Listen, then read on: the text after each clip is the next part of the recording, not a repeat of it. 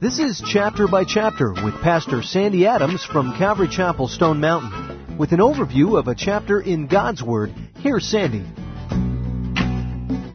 The Bible gives us examples of ministry by the Lord and for the Lord.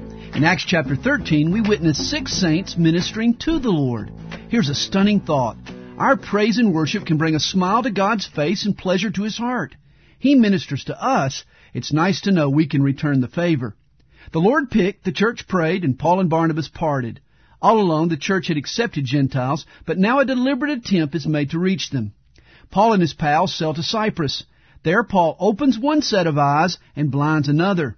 Only a fool will stand between a sinner and salvation. God has ways of eliminating such obstacles.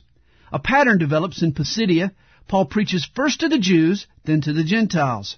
Rabbi Paul delivers a rousing rehearsal of Hebrew history. He shows that God's dealings with the Jews from the very beginning were intended to set the stage for the Messiah. Jesus came, died, and rose again.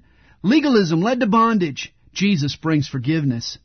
The local Jews grow angry at Paul, not because of his doctrine, but their jealousy.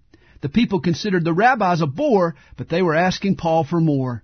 The Jews put their foot down while Paul and Barnabas wiped the dust off theirs. Why get down over the rejection of a few? There's a whole world that needs to be saved. It's our desire at Chapter by Chapter to see you reading God's Word.